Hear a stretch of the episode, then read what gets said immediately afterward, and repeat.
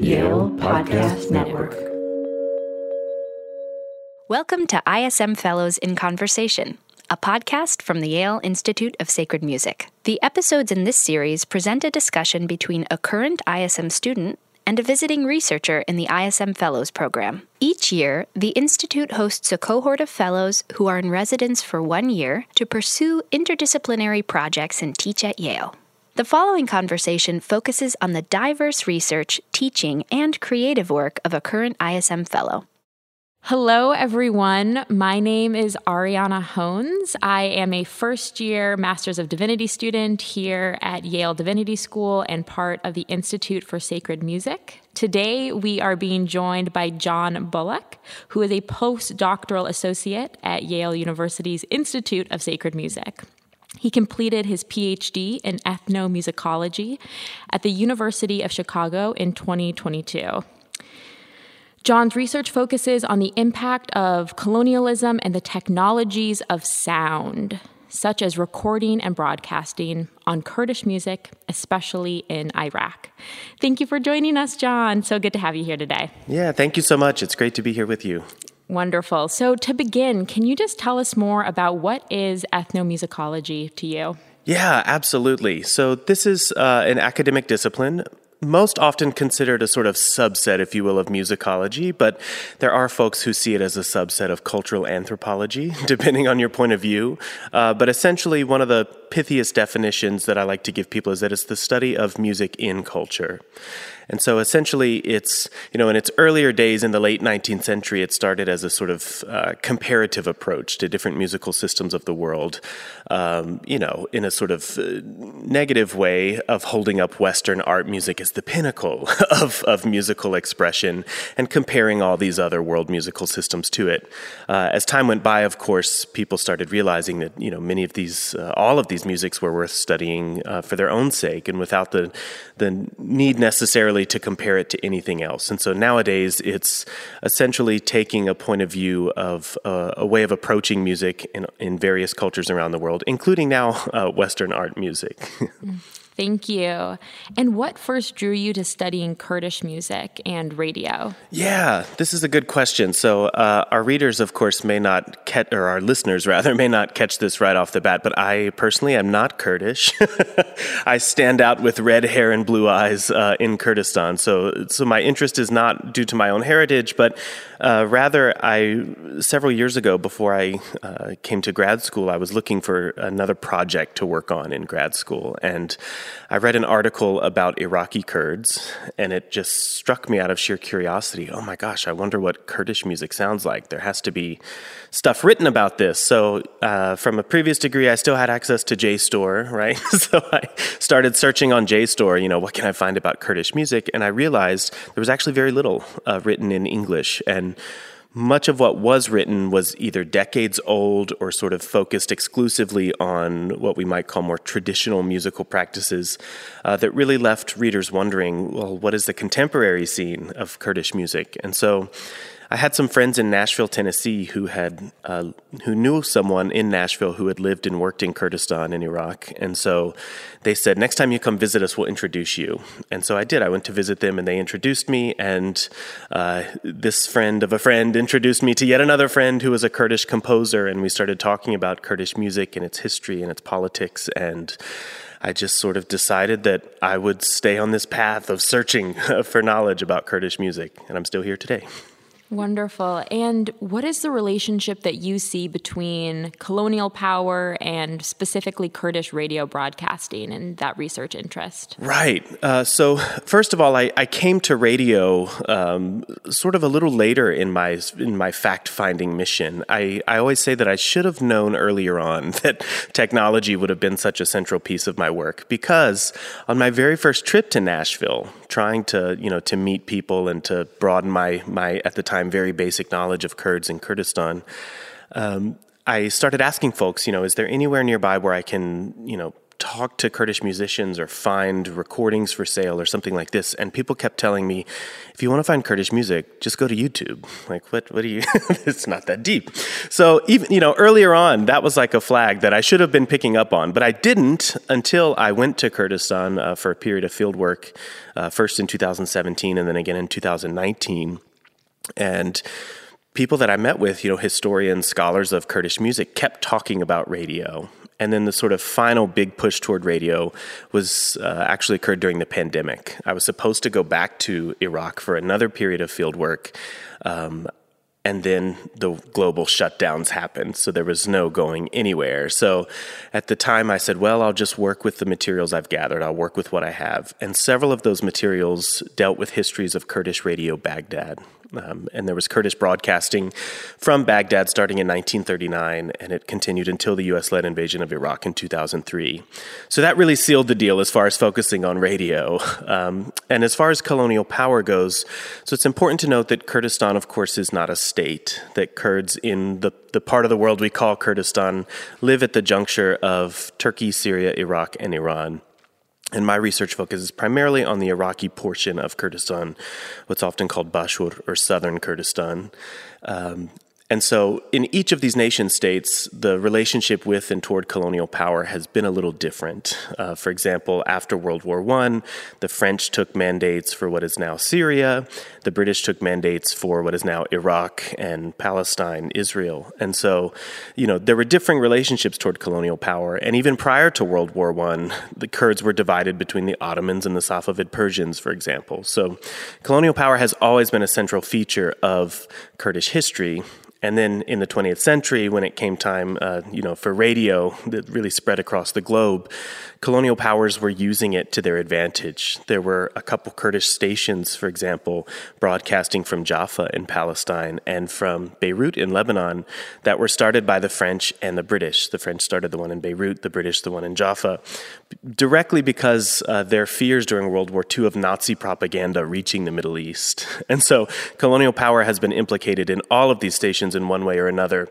And then radio also, of course, became a site of resisting colonial power or critiquing colonial power, or at least a site in which its its reach was certainly acknowledged, even in, in broadcasting things that you would think had very little to do with, with politics or colonial power. Mm, thank you. And I'm curious at the ISM in particular, how are you viewing Kurdish radio through the lens of the sacred? Yeah, yeah. So there's a sort of two pronged approach here that I came to ISM hoping to, you know, to study Kurdish music in regards to the sacred. The first is sort of building on the work that I've done with Kurdish radio and sort of going back through uh, broadcasting programs, for example, that are included in some of these Kurdish works on Kurdish Radio Baghdad and trying to figure out the role of the sacred in these broadcasts. So, one good example is there's a program from the 1950s that says, you know, many of the, the broadcasting days often started with recitation of the Quran. Uh, so, for example, a majority of Kurds are Sunni Muslim. But there are other uh, major religious groups among the Kurds as well Yazidis, adherents of Yarsan or Ahli Haq. And so I really wanted to see how was this sort of multifaceted experience of the sacred showing up in radio. And so, this program from the 1950s, for example, has a slot that doesn't just say Quranic recitation, but it says translated Quranic recitation. Which is interesting because in the broader Muslim world, there's a real priority placed on hearing the Quran recited in Arabic. This was the language in which it was revealed to the prophet by the angel Gabriel. So it's really interesting to think about what it means to hear the Quran in Kurdish uh, rather than Arabic. So that's one example. I'm sort of trying to go back through and find, you know, these areas in which the sacred pops up is a really important theme in radio. The other side of things, I came to Yale uh, working with a team who's trying to find uh, funding for uh, the digitization and curation of a massive archive of Kurdish music. It's currently in the hands of a private collector in Diyarbakir in Turkey. Um, and yet there are sacred Kurdish genres as part of this archive. So it's a sort of backhanded way of trying to work among these archives to find funding and uh, the means and resources to digitize these so that not just myself, but scholars all over the world can have access to them. Mm, yeah, and can you talk more about just how the that effort to digitize those records are highlighting some of the problems around colonialism and radio and just how do we get access to these sorts of pieces of information and sharing of culture? Absolutely. So, as I mentioned before, there's no single Kurdish state, there's no Kurdish nation state. And so, in a way, this means that there has never really been a central archive or a central supporting uh, body for the gathering, archiving, collecting uh, digitizing more recently of Kurdish cultural artifacts, not just music, but across all of Kurdish culture. And in fact, many of the states in which Kurds now live have actually, over the years, proven hostile in various forms to Kurdish cultural expression. Um, you know, so in, in a sense, this sort of depends on which nation state you're talking about. But uh, for example, in Turkey, where this current collection is held, um, you know, it's been it's been really challenging. Of course, even most recently with the earthquake, uh, just sort of lots of logistical concerns um, of late. And you know, this is one example of why a central Kurdish archive would be so useful. And also, of course, because travel to many of the regions in which Kurds live can be very difficult. So, to Syria, for example. Uh, so, this is why we've been pushing so hard and trying to work with other organizations that have these sorts of cultural materials um, to gather them all in one place, to make them accessible to researchers all across the world, even to Kurds themselves who might want to study music from neighboring regions they're not able to visit. Um, and again, like I said, in terms of the history of colonial power, uh, this is really reflected in these histories of sort of downplaying or disparaging Kurdish culture. I've heard actually on several occasions, still today, this claim that, like, you know, there's no such thing as Kurdish music. It's just uh, it's a basically a cheap imitation of Arabic, Turkish, or Persian musical styles, which you know is sort of it's absurd, but it's a claim that still circulates. And so this is also, uh, in my opinion, a legacy of colonial power and colonial logics, um, as I refer to them. And so there's also a sense in which gathering all these materials into a single place will really start to you know make claims like this less and less feasible. And could you, uh, if you have a story to share or examples of how you see Kurdish music, Kurdish radio, the possibility of a central archive helping to shape um, identity around what does it mean to be Kurdish? What does it mean to be people without a, a state or a nation? Um, yeah and how you're just you know from from your interactions with people on the ground how that how you've seen that play out yeah this is a great question. So on the one hand it's notoriously difficult to try and talk about kurdish identity because the most basic question is what kind of identity is this? Uh, it's not solely linguistic in part because uh, you know there are many Kurdish dialects, some of which are mutually unintelligible, and there are many Kurds, uh, especially of the current and prior generation or two, where the nation where they lived, it was often literally illegal to speak in Kurdish in public. So there are many young Kurds who don't know Kurdish at all, but who speak other languages. So it's not strictly linguistic. Uh, it, it's not obviously necessarily political, given the sort of political difficulties of the region. It's not just religious, given the plethora of religious experiences. Um, and so this is a difficult question, but radio is actually a really interesting part of this story and music, uh, because this has been one of the factors in really um, cementing this idea of a broader transnational Kurdish listening public, uh, to use a term uh, that's sort of modified by uh, Stephen Blum and Amir Hassanpour uh, in an article in the 1990s where they talk about the importance of radio as a, you know, the most important catalyst for the formation of a Kurdish listening public. And this is building, of course, on Benedict Anderson's. Uh, focus on reading publics.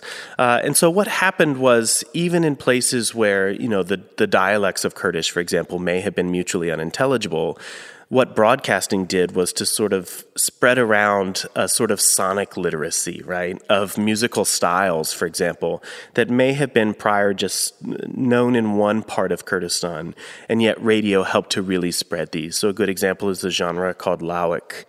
Uh, which is an epic sung genre that originated in the Kurmanji speaking parts of northern Kurdistan and uh, according to or thanks to radio and uh, broadcasting, so and also recording, so phonographs, for example, this genre really spread to lots of other parts of Kurdistan. And so, even in ways where there are still political difficulties, political divisions, music via radio and other technologies of sound has really brought people together in in unique ways. I think. Thank you. Um, I'm wondering if you will introduce a field recording for us that we will uh, share with the listeners. Absolutely. Uh, so, this field recording is uh, an, an the most simple level, it's a recording of, of me and some friends listening to radio. Uh, and the context was it was fall 2019. And I did my field work in a city in northeast Iraq called Slemani. And uh, it's really common among Kurds in the, like the nicer parts of the year to go out in buses into the mountains for Seyran, which is a picnic. And it's not at all uncommon to see these buses headed out of the city toward the mountains. And, you know, you'll often hear these buses, you'll hear the radio jamming before you ever see the bus. And as the bus passes, you'll often see people literally up in the aisles dancing. And so it's a really interesting cultural, social space of interacting with radio. It's not just about, in that case, what's being broadcast, but the sort of live interactions. Uh, so what you'll hear is uh, a recording, like I said, of, of me and a group of folks who were headed out on one of these hikes, picnics in a region called Hewraman along the Iraqi Iranian border. And it's just us enjoying and interacting with radio in real time. Wonderful. Well, this will be a very meta experience for everyone listening to a podcast about someone listening to the radio. Um, but thank you so much, and we'll we'll let the uh, the recording speak for itself. Thank you. Thanks again.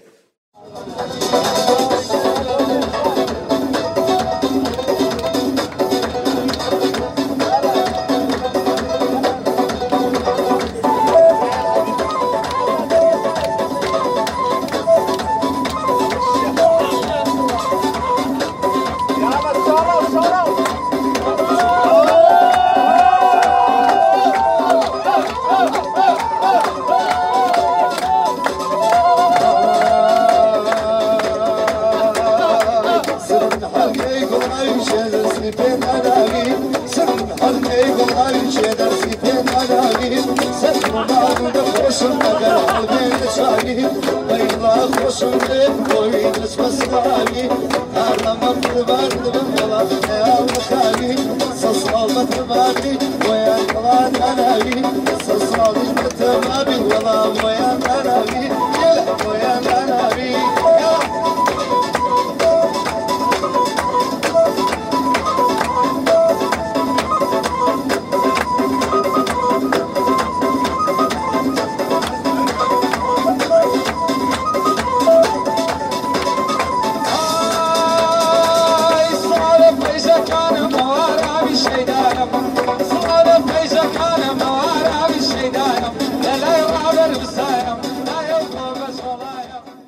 For more information on the ISM Fellows Program, please visit ism.yale.edu forward slash fellowships. Please join us again for more episodes of ISM Fellows in Conversation.